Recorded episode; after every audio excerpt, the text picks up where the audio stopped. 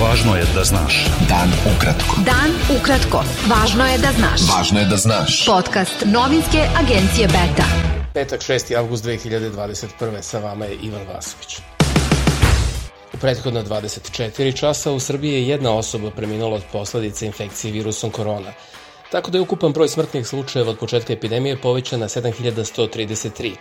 Kako je objavljeno na sajtu Ministarstva zdravlja, testirani su uzorci 10.521 osobe, a potvrđena su 564 pozitivna nalaza. Na bolničkom lečenju je 609 COVID pacijenata, dok je na respiratorima 12 pacijenata.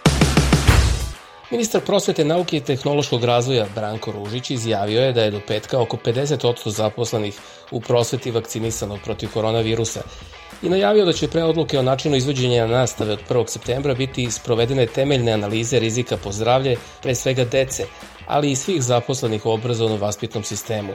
Ružić je naveo da će uskoro članovima kriznog štaba predložiti model nastave u novoj školskoj godini. Epidemiolog i član kriznog štaba Branislav Tiodorović izjavio je listu danas da će septembar biti test koliko su se sprovodile mere protiv koronavirusa i koliki su rezultati vakcinacije. Podsjetio je da osnovne epidemiološke mere u Srbiji nikada nisu ukinute, kao ni drugde u svetu, a jedino što krizni štab može da učini jeste da pozove na kontrolu tih mera. Razdvajanje izbora više nije među prioritetnim zahtevima za deo opozicije koji od predstavnika Evropskog parlamenta očekuje pomoć u uspostavljanju slobodnih i demokratskih izbornih uslova u Srbiji, piše list danas. Predsednik pokreta slobodnih građana Pavle Grbović izjavio je za izdanje od petka da to jeste jedan od zahteva koji je deo opozicije kojem pripada PSG, poslao evropskim posrednicima, ali da nije prioritetan budući da se ova grupa bori da se dobiju izbori i da ljudi na njima slobodno glasaju.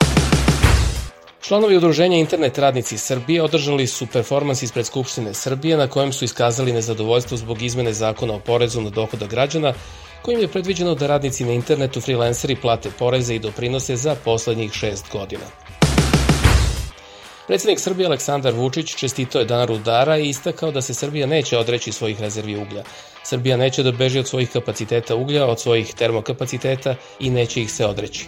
To znači da ćete da imate svoj posao za 10, za 20 i za 30 godina, poručio je on rudarima u predsedništvu na prijemu povodom dana rudara.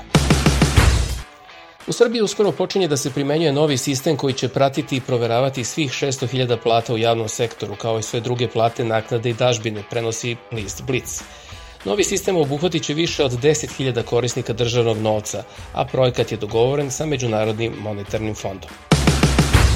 Rekom mreža za pomirenje ocenila je da su obeležavanje dana sećanja na žrtve Hrvatske operacije Oluje u Srbiji i proslava Hrvatskog državnog praznika Dana pobede i Dana branitelja protekli u znaku političkih poruka koje su još više smanjile prostor za samokritičko preispitivanje prošlosti i priznavanje žrtava bez obzira na veru i etničku pripadnost.